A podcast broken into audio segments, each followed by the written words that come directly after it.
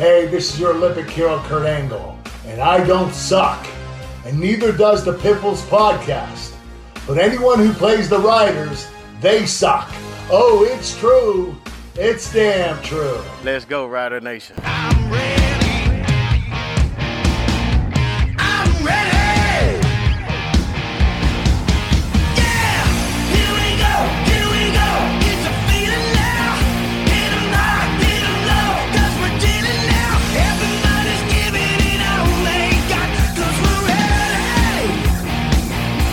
Go. That's the Johnny McKeag Band. We are the Piffles Podcast, and we do not suck. Give us a follow on Twitter at Piffles Pod. You can give me a follow, Alex at Real Alex D. and we're switching things up because that's not our usual intro. So I don't know what to do from here. Well, usually it's Steve that talk. Where, wait, Steve? Hello, Where's Steve? hello. We can't do this out of order. This is weird. I know. You think we'd be used to it by now? Damn part-time Steve, coming and going, playing hockey everywhere, winning provincial championships. Champion. Mm.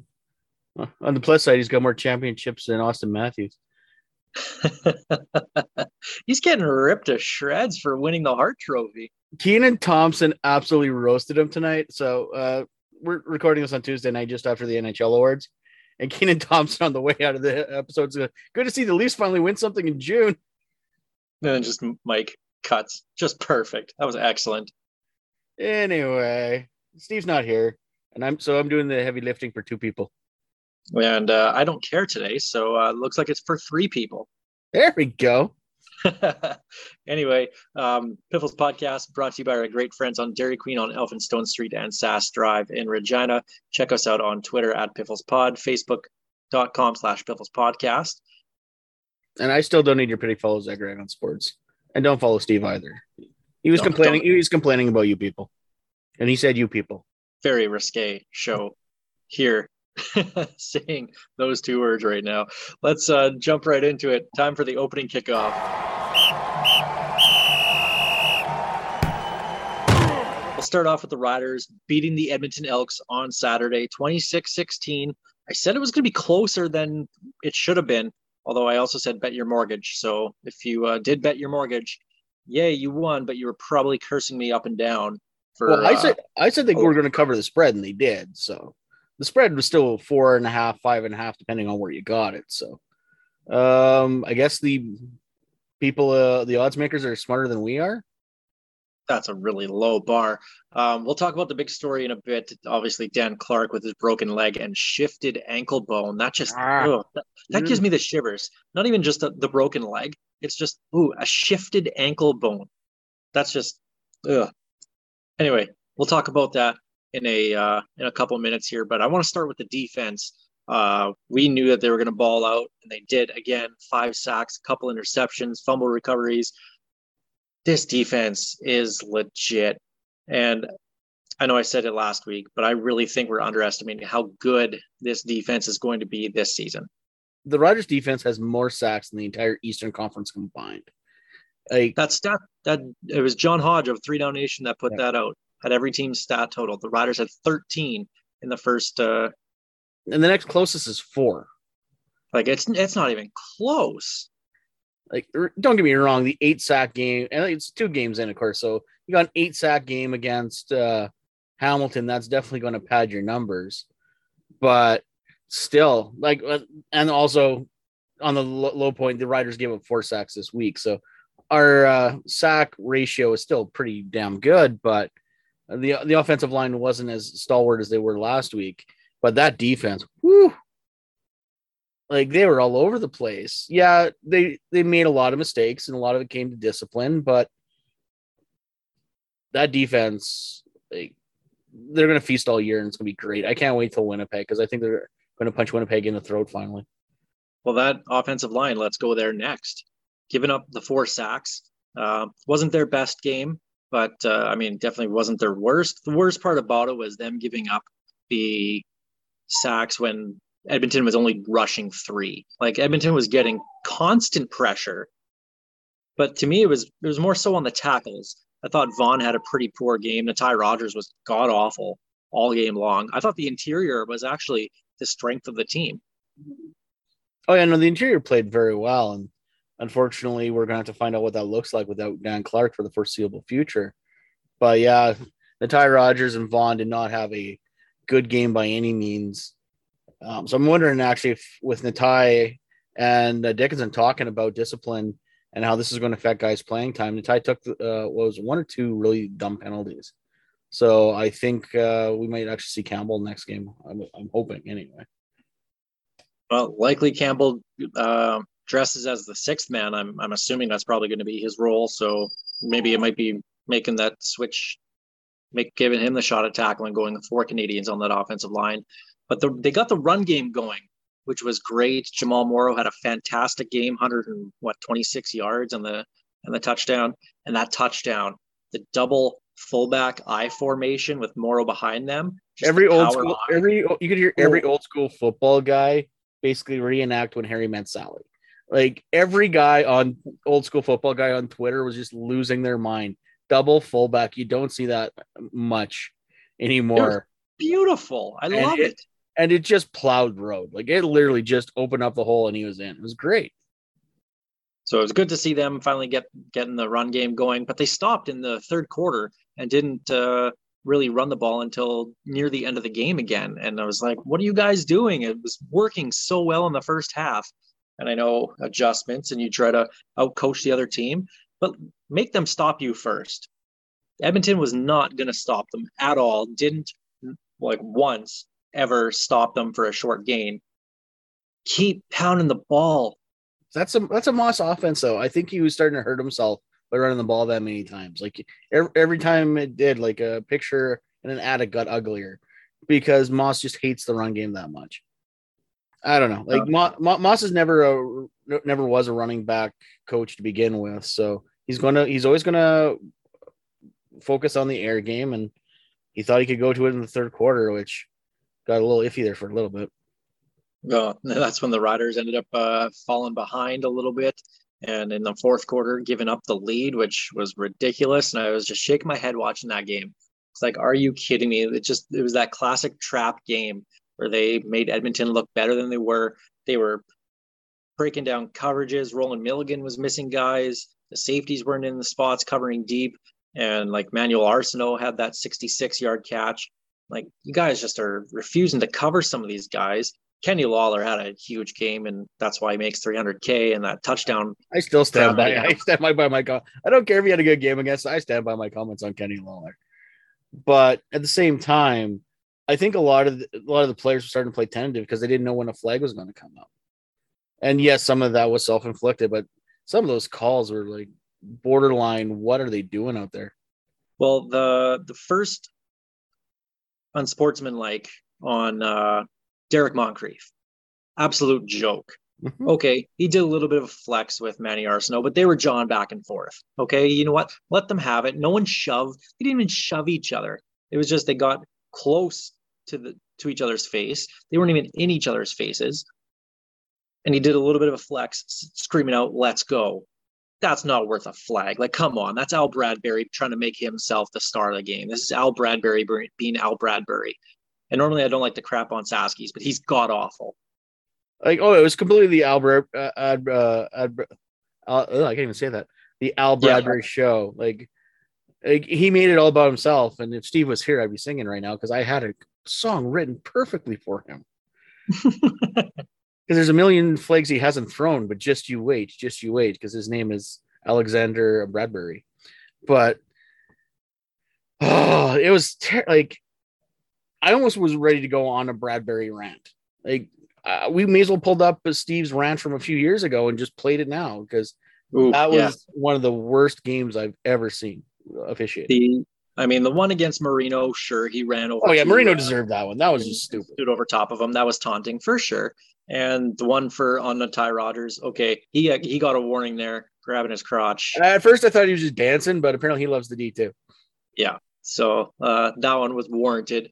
And to me, that's something that Craig Dickenson has to really work on. And he talked to uh, media on their one practice day on Tuesday here and said that's something that they're talking in the locker room about is the discipline. He benched two players in practice just as a kind of a punishment. I don't know who they were. He wouldn't say who they who they were, but that they would shock you. You could probably guess, but it wouldn't be who you think it was. So I mean, whatever. But it's just this seems to be a Craig Dickenson problem. He just can't seem to get these guys to not cross that line. And There's- it's been like that in 2019. They were what the second most penalized team. 2021, they were the most penalized team. And it hurts them against seven other teams in this league. The game that they played on Saturday, they would have lost. Craig Dickenson's biggest strength is also his biggest weakness. He's a player's coach. The players love him, but they, I, I don't say they don't respect him because I think they do, but Absolutely. they do. but they don't fear him. Like Chris Jones, many many players claim he's a player's coach. There's players that will run through a wall for that man, but they, you know, for a fact they are scared of him. Craig Dickenson doesn't scare anybody. I'd love to go for a beer with him, man, but and Yeah, seems like a good dude. he, he he's a young Ken Miller. Like everyone, everyone likes him, everyone respects him, but he doesn't scare you. And in that fourth quarter, Marshall Ferguson brought this up on social media as the uh, Cody Fajardo patented rolling back, spinning left, which ended up actually working out because through a touchdown pass to Mitch Picton, uh, which ended up being the game winning score and the two point convert after that. I mean, Mitch Picton, that was a blown coverage. There was nobody anywhere near him. My favorite part about that play is that you can actually see in the formation, Justin McInnis crosses uh, behind the offensive line in front of Fajardo and goes to the flats. And he looks at Fajardo and just you can see his finger go like he's open. He points deep to to Mitch Picton and Picton's 15 yards open. So that was an easy pitch and catch for a score. Picton will never get an easier catch in the CFL, let alone an easier touchdown.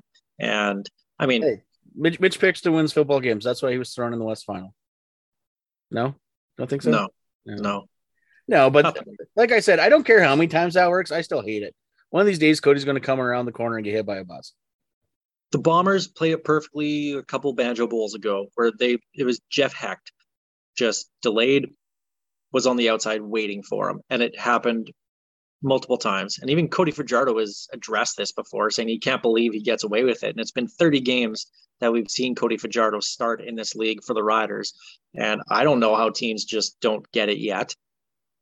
But if I'm sending a blitz or if I'm sending anybody, I'm sending a blitz off the the right side and then once he starts turning out to the left, my guy on the left end is literally just going to be in that spot. Like literally He's his. He's going to get absolutely pummeled one time. He's going to turn around and it's going to look like Buck Pierce. Like he's going to get smoked and his helmet's going to go flying. And he's going to honestly deserve it. And I don't like saying that, but when you play like that, it's going to come back and bite you. It just it scares me every time he does it. And he was like he there was no one near him when he did it. Like the TSN feed had him on. Well, the TSN feed I could see half the time. Um, yeah, like they had the white shot on. You, you saw he was wide open on it, and you saw Picton open. So, but one of these days, yeah, he's gonna he's gonna get murdered. Now, I do like the idea of getting Cody out and, and moving around and not being just your typical pocket passer. Uh, they just got to find a better way to do that. Roll him out, absolutely. Set, put him out to the left because when he's running to his left, he doesn't miss. He's a very accurate quarterback doing that, and he's he makes things happen. Just let's let's actually start scripting it that way. Yeah, Cody's definitely better on the move than he is in the pocket. Uh, there's no d- doubt about that. We, I don't know if that's by necessity in the first couple seasons because that offensive line has been wishy washy at best, or uh, just he's better on the run. But he's definitely not your prototypical pocket passer, whether he wants to believe he is or not.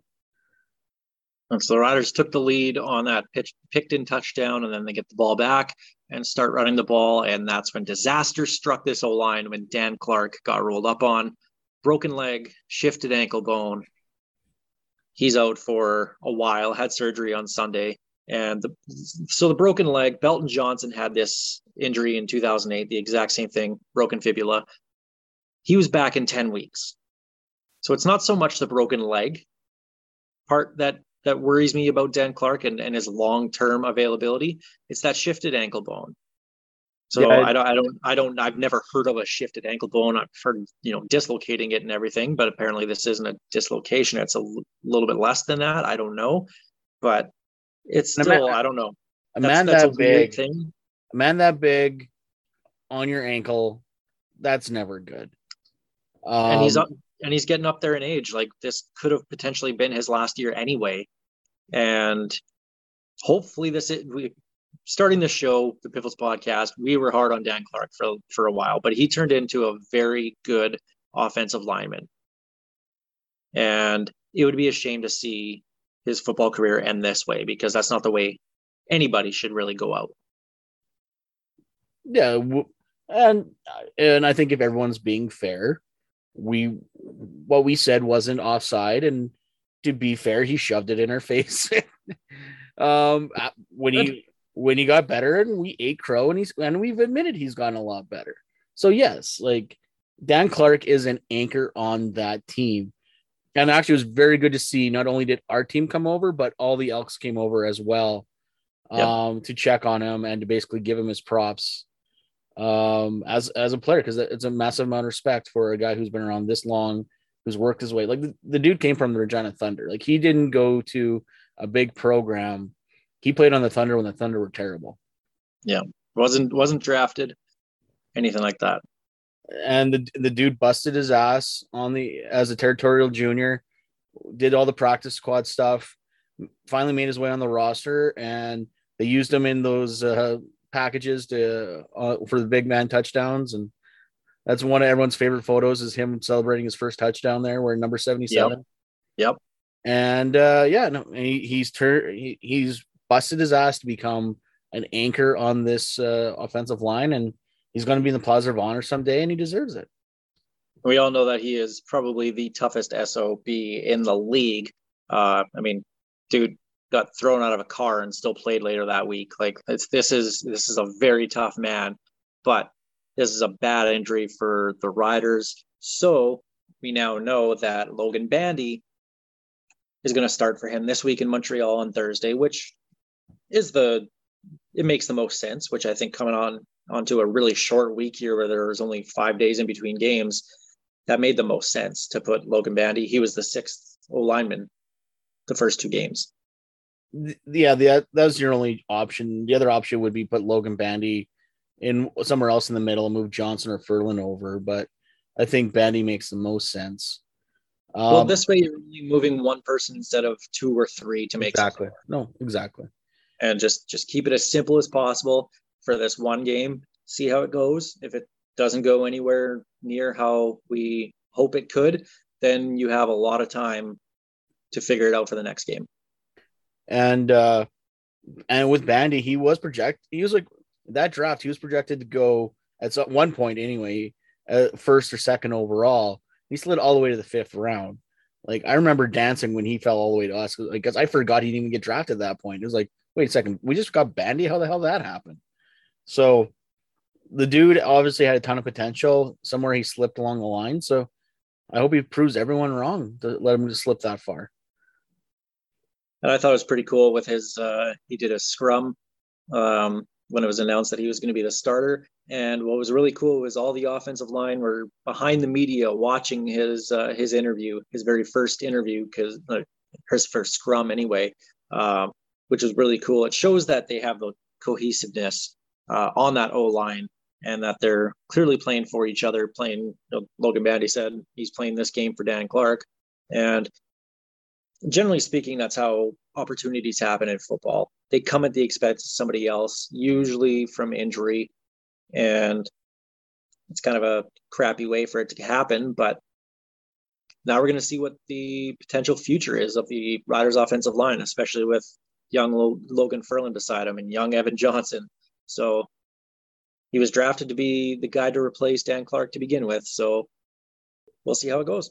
and I understand this is an audio medium, but uh, Alex can see behind me. I have a picture of uh, Thomas Brady, and the, dude is known as probably the greatest quarterback of all time. And he got hit. the only reason why he got a shot is because of injury. Unfortunately, this is how some players make the, crack that roster.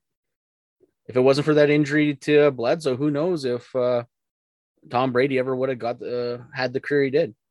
It's all about opportunity. It's all about opportunity. The NFL would have been so much better for it. Easy now. Now, obviously, a lot of people are asking, okay, well, what do you do long term? Is this something do you call? We'll throw out a couple names here. Brendon LaBatte. Now that uh, restrictions are kind of gone, and that's that's the reason why he didn't uh, come back in 2021. His his playing days are done. I think He's so. not coming back. He hasn't played in three calendar years, and I, I think he's. It's not that he doesn't want to admit that he's done. It's just that he's just doesn't want a big deal made out of it. And as I've said, if anyone's listened to his podcast with Derek Dennis, he talks about his career in the past tense. It sounds like he's packed that part away of his life behind him and he's ready to move on. Um, if you you can tell the guys that still have the itch that want to play, they'll talk about like they're ready to play tomorrow. He talks about his entire career in the past tense. I think he's mentally done and spent some time with his family. Yeah, I think he got that post football life, and he turned. He said, "Hey, that sounds pretty good. I like. I kind of like it. Let's keep doing it." So, uh, but the other name that people are throwing out. What about Weyburn's Brett Jones? He's a free agent after uh, spending a little bit of time in the NFL. He was with the Denver Broncos last year, but was put on IR. Um, played with the Vikings and the Giants before that. Would you give a call to Brett Jones? I think I, if you're Jo, you make that phone call. It's and I don't know if they could pay him the money that he obviously demands, but with it being a hometown Grey Cup, that might be something that might tickle his fancy. But I think you got to see what you got in Bandy before you start panicking. if you're Jo, I think you make that call to Brett Jones. But if you're Brett Jones, you you don't even entertain it because if you get a shot in the NFL, if another team comes calling, if injuries happen in training camp or preseason, you're probably going to be one of the first guys called. And do you want to lock yourself into a CFL contract where at best you're probably making 200k prorated for this year, where in the NFL he's exhausted all his uh, practice roster eligibility, so he would get a full. He would have to be on the active roster, so he's pulling in 750k. So if you're Brett Jones, you're not taking that call. You can't take that chance. If nobody calls you in the NFL, then okay, maybe you sign on for in the somewhere in the CFL for 2023. But for 2022, it makes no sense for Brett Jones to do that from a personal level. Oh yeah, I, I didn't even think about him until some people start throwing his name around. I'm like, I just don't see it happening. Like I said, you Jo, you make that call, but I doubt it's going to happen. And uh, one more note here on the opening kickoff. It sounds like Duke Williams is questionable. He practiced, was limited, and uh, we'll see what happens. The depth chart comes out on Wednesday. So by the time anybody listens to this, we'll probably know uh, if Duke Williams is playing or not. Uh, hopefully he does because that just makes the team that much better on offense and especially down, you know, the starting center. Uh, you're going to need more playmakers to to be able to do things. I guess I don't know what the word I'm looking for is, but But you could de- you could definitely tell the team did not have their rhythm without Duke in the lineup. It uh, that offense kind of sputtered along there until Morrow started uh, busting holes. So, but that air attack was not where it needed to be until the very end of that game. with just Shaq being out there and uh, and Keenan Schaffer Baker, honestly, and not a slight against those guys at all, but that offense didn't scare anybody. No. Well, that's the opening kickoff presented by Kathy Festian of Royal LePage Regina Realty. Let's get to their Churchill Brewing Company odds and end zones. I want to get to uh, one more thing from that Rider Edmonton game, and people are ripping on it. Was the interview with Victor Cui in uh, in game, and people saying stop it with the in game interviews. In this one, Victor Cui he did not want to be there. He didn't want to do it at all. You could tell he was trying to watch the game. He was into the game. And I don't know. I thought the questions that he was given from Glen Suitor were just so vague. And it's like, what? Like, what are your future plans? Well, for what? Like, give me a specific thing. Is it to get more people in the stands? Is it for the on field product? Is it like, what is it? Yeah. So it was really, it was an awkward interview and it went on way too long. Wa- what was it like seven, eight minutes, whatever it was. Oh, it was. This is something that should be do your interview with him the day before when you get Suitor into Edmonton and when you fly out so that they interview all the players and and you can grab Victor at that point. Put together a five minute feature of the best stuff and say and play that at halftime. I don't think you even need to do that. I remember when they used to like interview players and coaches ahead of time and intersplice that. Like you can still run that during a play, split screen. Sure. Like we talked to Victor Cui, what he thinks about bringing people in the stands, and then you still then you have like a little picture in picture. You can do that, but yeah, poor Victor was trying to watch the game, and you could tell he was into it. And then you got Glen Suitor in your ear asking you just va- vague random questions, and they, they keep on like cutting to the camera to him, and you can see he's just watching the game, getting angrier and angrier as they're asking him questions. Like Yeah. so stop stop doing those. Like let's let's record them beforehand, play them after. They don't have to be live because they just get awkward. They always have been. We look at uh, the lead singer of the Arkells, or sorry, of Arkells at the Grey Cup, uh, Max Kerman. He did not want to be there doing the interview, and he was very blunt wanting- about it too. he was wanting to watch his team. Oh, but what about the performance? I don't care. My team's in the Grey Cup right now. like it's just so bad. Like Keith Urban, he doesn't know anything about the CFL. Gonna start asking about CFL. that's that's the type of thing you let like Orlesky do on the sideline or Shanty or those guys. Like it's like one or two questions. Maybe it goes into a play, but to carry it over like an entire series is just too much. And I don't I don't know how they haven't figured out that it just does not work. All it does is piss off the fans that are trying to watch the game. Like what they did for the Hall of Fame game, where they just like cut to cut to them like little interspersions, it was fine. They didn't need them on for six minutes. No. Even a couple of those went uh went a little bit Too too long. But still, that's that's what they should be doing. So I know there were a lot of people upset about how that uh went, just trying to watch the game. And it just I think it was uh what was it? Was that that was on uh interception. The Yep. Riders had an interception. And if you were just kind of casually, if you had the game on in the background and you had to go run to the kitchen or anything like that, you would have had no idea that the Riders got an interception. Yeah, it's, it's hard for Nielsen to be excited about Rider's interception when Cui's sitting right beside him. yeah. What do you think of that one, Victor? But no, like oh wow. it just there's better ways of doing it. And for some reason they keep on picking the wrong way. No no one no one likes do like you can tell the, the guests don't like doing it and the fans don't like it. So I don't know who likes it, but they keep on doing it anyway. I want to get to one of the other games last week. Hamilton and Calgary. Ticats blowing a 24 nothing lead, losing to Calgary 33 to 30 in overtime. Um, I'm not going to get into specifics about the game, but I can't. Know why? Oh. TSN Direct sucks. Their feed was bad that game. I lost my I literally lost my feed basically at halftime and it kept on cutting out. And then by the time I got it working again, the game was tied. And I was like, what the hell just happened? Hamilton just can't close games out. And this goes back a few years now. This goes back to the Grey Cup last year. It goes back to the Great the year before. This even goes back to 2014 when they lost the Grey Cup to Calgary. This team just can't finish games. And over the last couple of years, and I like this guy. I really, really do. I think he's one of the best minds in the CFL, one of the best coaches. And he's still super young and he's only going to get better. But at what point, if you're the Hamilton Tiger Cats, do you look at the coach? You can only change players so much, but if nothing changes and this team they're they're good, but they never win when it matters the most. They have trouble finishing out games. At what point do you look at Orlando Steinauer and maybe look at replacing him?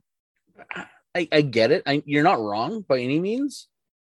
But I, I also guess I'm not living in that situation where like they're becoming the Buffalo Bills of the CFL, where they just keep on making the final and just can't get it done. So I guess at some point you look and like, well, we're making the Grey Cup, we're we're winning the East. So they've got sustained success, but at some point they got to get over the hump, and I just don't see it happening. I'm not suggesting that they go out and fire him right now, but I don't know who they would re- replace him with. It would be some old guy, which is not what that team needs. I think they need to have that youthful, uh, you know, coach, a Hall of Fame coach that's in there now. I just, I don't know. It's like I'm torn on it too because I would, I personally, I think there would be every other team would make a phone call if Orlondo Steinauer somehow became available. But the same question we asked about the Riders: when do you when do you fire Dickenson? He gets us he gets us close. The Riders hosted the West uh, uh, uh, final two years ago or three years ago years ago. So when do you go? Okay, we can't go any further with you on this. Well, and it's actually interesting because you bring up the parallel there because this is kind of Cody Fajardo's make or break year. That's that was the storyline going into the season. Hamilton kind of doing the same thing with Dane Evans. They're going all in on Dane Evans. And if he turned and if it turns out that they made the wrong decision and Jeremiah Masoli ends up lighting it up for Ottawa and Dane Evans doesn't really progress any, it's kind of an interesting parallel with those two teams. Now, I'm not suggesting either team makes a change because it's not going to happen. I know it's not going to happen, and I'm just maybe it's just my thought of you know hockey coaches, right? Because you can get to the playoffs ten straight years, but if you lose in the first round every single year, you're going to get canned. But It's- there's also 31 other, you know, teams that have coaches on their staff that you might be looking at to replace with anyway. So in the CFL, it's it's I mean, obviously with only nine teams, there's not a, a huge pool of coaches that you're going to grab from. And sometimes the the coach you think is the next coach up is not uh, not not a head coach, uh, i.e., Greg Marshall. So, God, I swear to God, I got PTSD from that year. I don't like I don't even remember it, but it's yeah, no, it's tough. Like Steiner, great football mind. Maybe he's not a head coach. There's a lot of guys out there that are like that. But at the same time, his guys play for him, and they they are very very close. They were an overtime away from winning, uh, beating Winnipeg last year. Interception in overtime looked familiar. Like, I don't know. I don't know what the answer is for Hamilton to get over that hump. I just hope they don't do it this year if they're playing the Riders uh, in Regina. And the Canadian Football Hall of Fame class of 2022 was announced. The classes of 2020 and 2021 were just inducted this past, uh, officially with the ceremony just this past uh, weekend in Hamilton. Obviously, with COVID shutting things down in 2020 and and restrictions in Ontario in 2021, weren't able to have anything in the last couple of years. But uh, going in this year, plenty of rider ties here with uh, Paul McCallum going in in the kicker category makes sense. He's the second leading all-time scorer in the CFL. Only two players have 3,000 points in their career, and he's one of them. So to me, that's a no-brainer. Oh, well deserved. Best and also the best XFL jersey of all time. Good old CFL Uh, reject. he actually has had the first points in the original XFL. Yes, he did. Going in, Roy Shivers, 32 year career in the CFL, obviously brought in tons of great players with his time in Calgary, Birmingham. That's where he brought in Eddie Davis, uh, took him to Calgary and then brought him here to Saskatchewan. Won two Grey Cups in BC as well with uh, the in the player personnel department there. Has four Grey Cups total. To me, Roy was a no brainer. It's and uh, I'm just gonna be blunt. It's it's a joke. He's not in the Plaza of Honor. They're I- I- holding that grudge against him for whatever reason. You you you can love the man, and you can hate the man, but put some respect on that man. Like he, that team in the 90s in the late 90s were, was winning three games and having telethons Yep.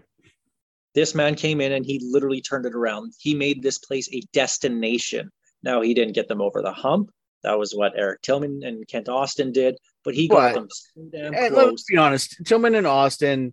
It's like I- they took roy's team and won yeah, they did. It's it's it's the Danny Maciocia Grey Cup. I'm sorry, it's the same thing. Like Maciocia didn't make that team. He just kind of took it and ran with it, and the same thing. And same thing with Tillman and uh, Austin. It, was Roy's team. They were just fortunate enough that Ottawa shut their doors and we got a decent quarterback. That's what put us over the hump. So yeah, Roy built that team, whether anyone wants to admit that or not. Yeah, it's put he- roy and he- yeah, put put him in Roy the in. plaza. Like it's yeah, a roy and danny need to go in the plaza danny should be in there as well too agreed, agreed.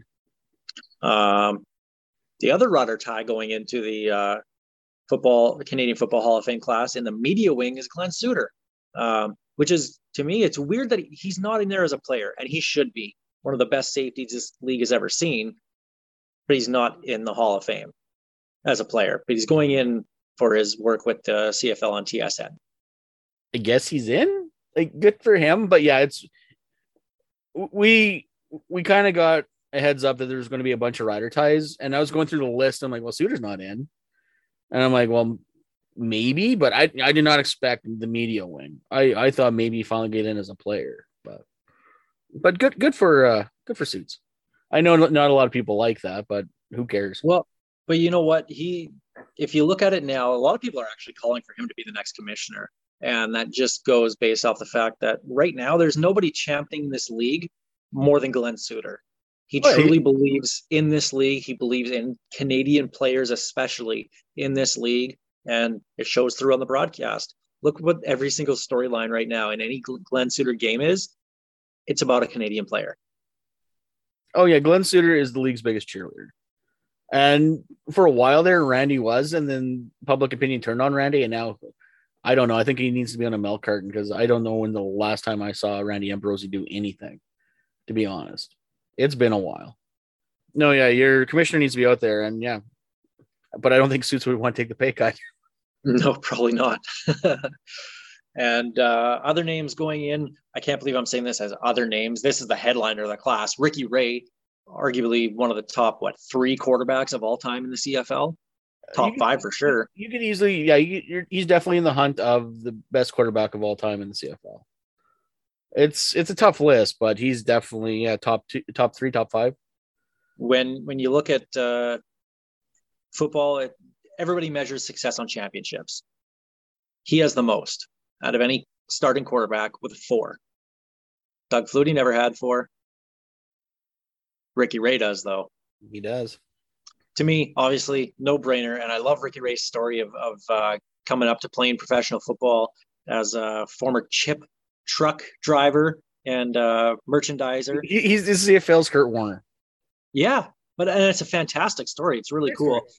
And uh, we talked to him at CFL Week a couple of years ago. I was going to say Doug Flutie's never been on Piffle's Pod. Ricky Ray has been on Piffle's Pod. That's true. I'm working on that still.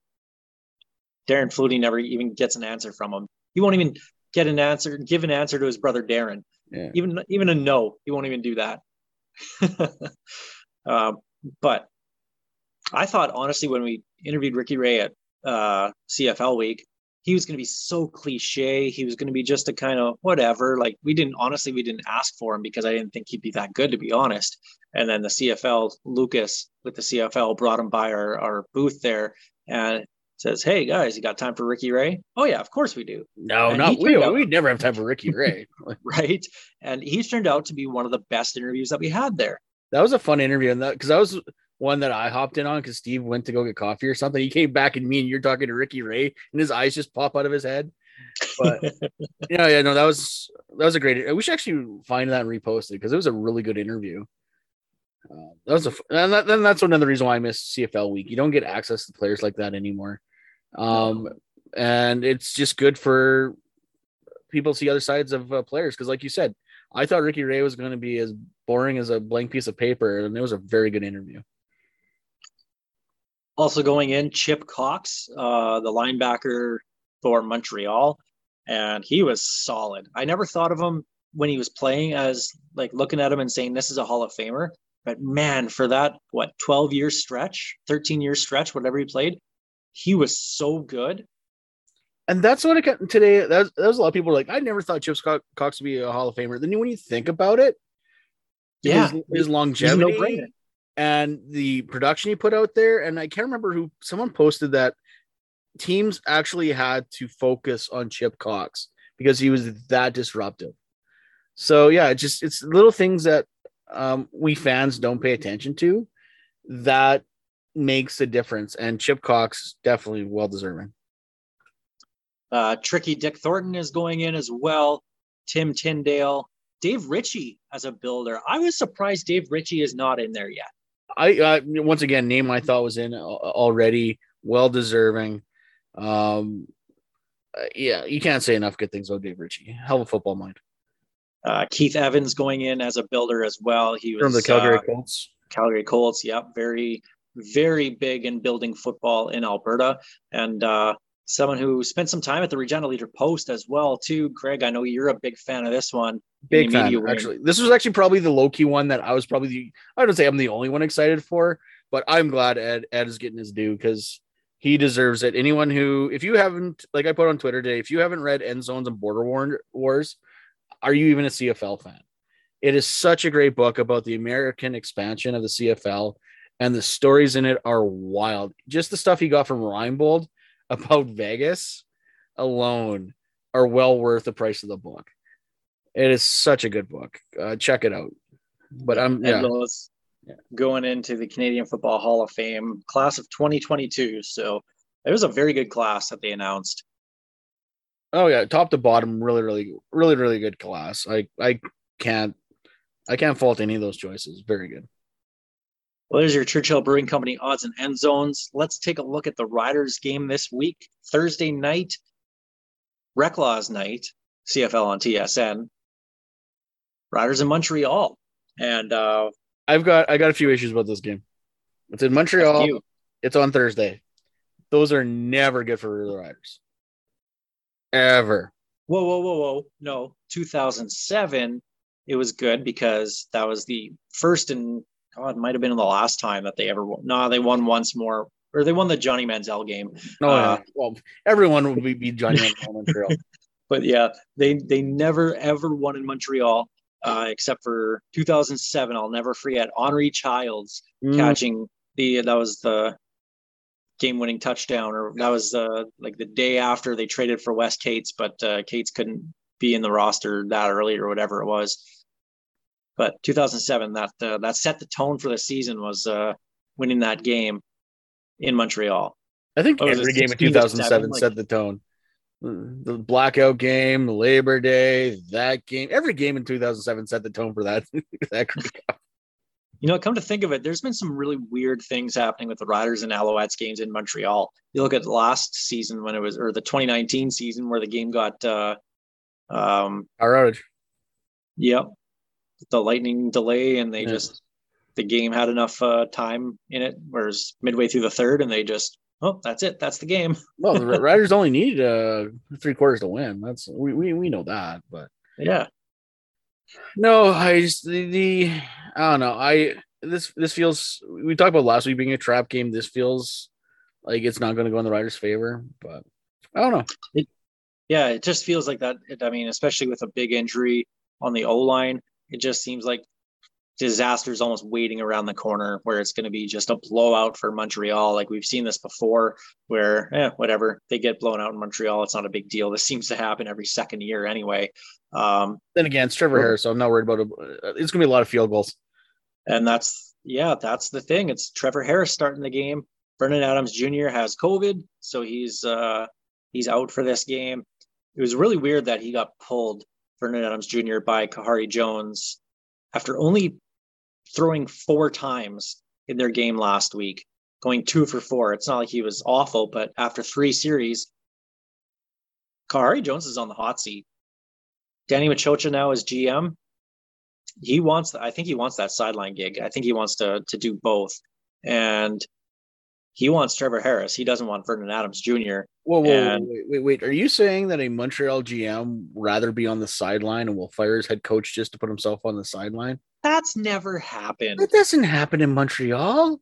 There's no. No. example that I can point to that pops to mind that would that that would come like I'm thinking, but I just can't get it to pop up. Like, ah, what is it? There, there's a name. Uh, whatever. Someone will figure it out and tell me.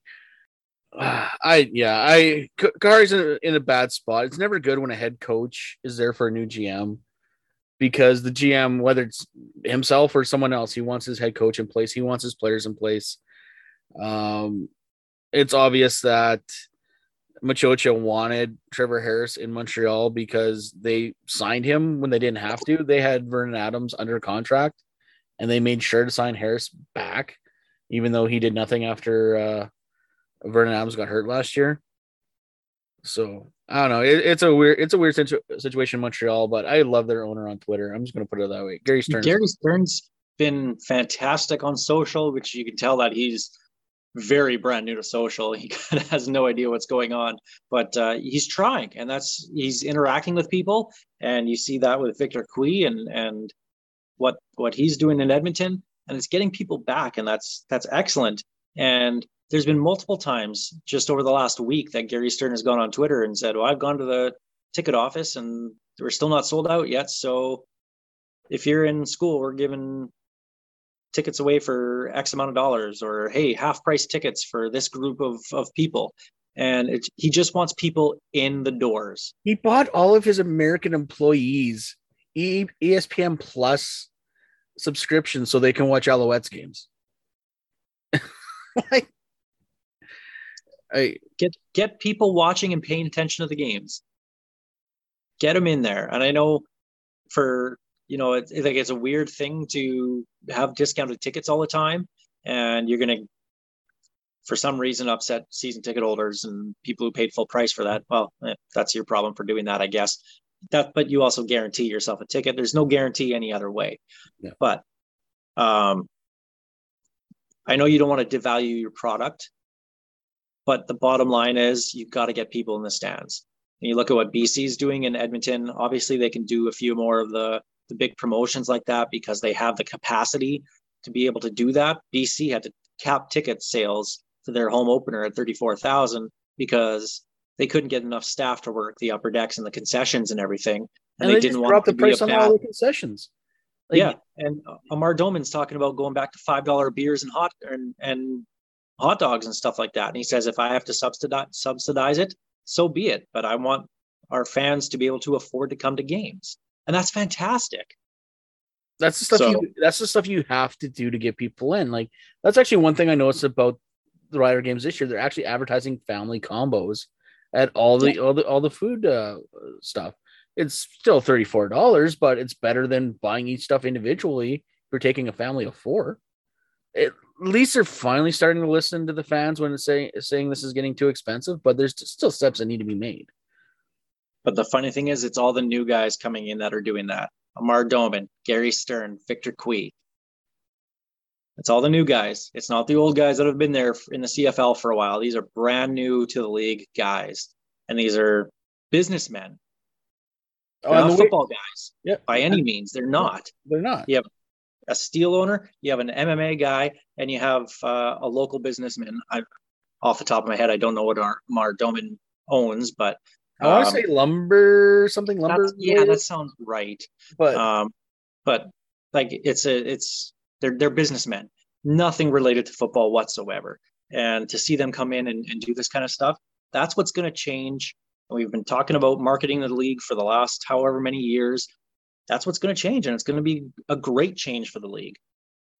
All I know is watching Cui and Stern on Twitter makes me want to find Reynolds' uh, burner account because you know he's got one. like watch it be like something stupid like Rider Profit. Like I, I, I just want to find that. I just want to find that burner account. Could you imagine? Craig Reynolds is fake gainer.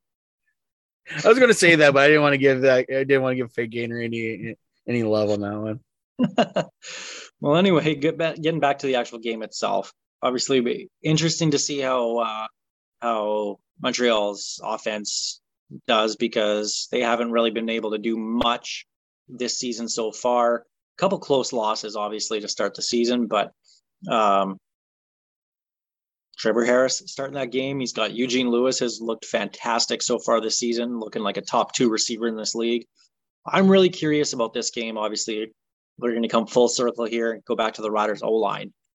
Logan Bandy is going to be going up against Almondo Sewell. Mhm. Fantastic tackle. Okay, So- I guess. it's uh that's uh that's going to be a tough one. Yeah. Uh, welcome, welcome to your first start, kid. Uh, That's definitely gonna be interesting. I'm I'm more interested on the other side of the ball without Stanback. What's Walter Fletcher gonna look like uh, as as his first start as an Alouette? Because Stan, the loss of Stanback definitely takes a, a wrinkle out of their offense. So, and the way our offense is playing, I or sorry, our defense is playing. I don't know if Montreal actually has an answer for it. Yeah, Eugene Lewis can spread the field, but once again, I don't have faith in Trevor Harris. I wasn't kidding when I said I see a lot of field goals because he talk about someone who can't finish. It's Trevor Harris. Well, we'll see what happens. I'm uh, looking forward to this, and hopefully, uh, like to me, there's something different about this Riders team than we've seen the last couple. Like I think they do have that edge now, and I think uh, be, I'm curious about Cody Fajardo because he was actually in a in a knee brace um, in their practice this week. So is his mobility going to be limited a little bit? He says he's going to tough it out and he's going to you know go all out like he always does. Uh, so I'm not too terribly worried about that. I just wonder if that's going to have any effect on his game at all. It's definitely like we were talking about before. Cody's better when he's on the move. Obviously, a knee brace is going to affect his uh, mobility a little bit, but hopefully it, it kicks him out of that left hand turn a little, a little quicker. But I don't know. I I think the Alouette, I, I almost said I think the Alouettes are going to I think the Riders are going to win. Mm-hmm. But these these Toronto these uh Alouette uh, Montreal games are always wild. Well, with that, let's get to our pick 'em for this week, and and that's the first game of the week, Thursday night. Riders at Montreal. So you're going with the Riders? I'm going with the Riders. it just feels like that's one of those games that's set up for the Riders to just have something bad happen on the scoreboard, not lose anybody to injury, but just don't come in prepared. I mean, only one game of only one day of practice. Like that's that's tough, especially on a road trip, going the- back to back road games on only five days. The good I, news I is Montreal. well, the good news is though, well, good news, bad news. I don't know. The league seems there's no elite this year. Like, uh, like it kind of backfired on me when I said no one in the West scares me, and then Calgary came st- storming back on Hamilton. But they don't scare me. I'm sorry. The Riders easily handled Hamilton, and Calgary barely got the win on them. Uh, Winnipeg looks human against Ottawa. Like everyone says they want parity. I think we finally got it this year, but I don't think Montreal is going to beat the Riders. Hamilton at Winnipeg. Hamilton's got to win this one. They cannot go 0 3. If they go 0 3, oh my god.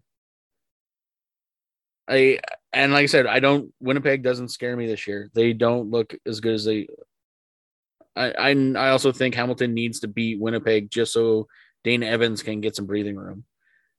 Well, it's that mental psyche as well, too, right? You lose to Winnipeg twice in the in the Grey Cup. You're going to take this one a little bit more personally than you would uh, any other normal game against a you know a non-division opponent. So I'm with you. I think Hamilton does actually take this in a really close game. We have our first battle of Alberta with the Elks at Calgary. I think we're both going to be in agreement here that Chris Jones is actually going to demolish this game. It's going to be awesome, and the Elks will win, right? I I really don't know on this one actually. I actually I want to see Edmonton win. I'm going to go with Edmonton, but I I still I don't like Edmonton's makeup at all. But oh, we'll we'll go with Edmonton though. I feel like I was just trying to sell myself on it. There's no way that Edmonton can beat Calgary right now. It's not Labor Day where anything could happen. This is this is a regular game, and it's a Chris Jones, a new Chris Jones team takes a while to gel. We saw that here in Saskatchewan, so I can't see them being any good, especially cutting more players and They and they, they, they got rid of Shy Ross. they told you yeah, Shea Ross get the flip out of here. Like, like That's I, just- I I don't know what he's doing at this point, but too much turnover week after week until he finds his guys. We know this is exactly what Chris Jones does, but they're going to be bad for a while before they find the the right guys, and then they'll get better. So I'm going with Calgary in this one. And the final game of the week, which I actually think is going to be the best game of the CFL Week Three, Toronto at BC. I'm curious to see how many tickets BC sells for this one, and uh, if they can get close to that twenty-five thousand, maybe thirty thousand um, attendance just because of uh, the bye week crashing on them last week and losing all momentum that they had from week one. I like BC. Um, Toronto traveling out west. I like BC because I don't think Toronto's that good. I don't think BC's that good, but I think they're going to hold holds uh, serve at home. Yeah, I think this will actually be a, a really high scoring game. I think this will be, if you like offense, this will be the game for you. And I think BC pulls it out late. So going with BC there. All right. Well, that's it for us on the Piffles podcast here this week. Piffles podcast is brought to you by our great friends at Dairy Queen on Elphinstone Street and Sass Drive in Regina. Special thanks as well to Kathy Festian of Royal Page Regina Realty, Churchill Brewing Company, and of course, our friend and your Olympic hero, Kurt Angle, for making this show possible. Piffles Podcast is a proud member of the CFP and the Canadian Football Podcast Network. This is Goes Behind Your Mind by Tyler Gilbert. That goes behind your mind.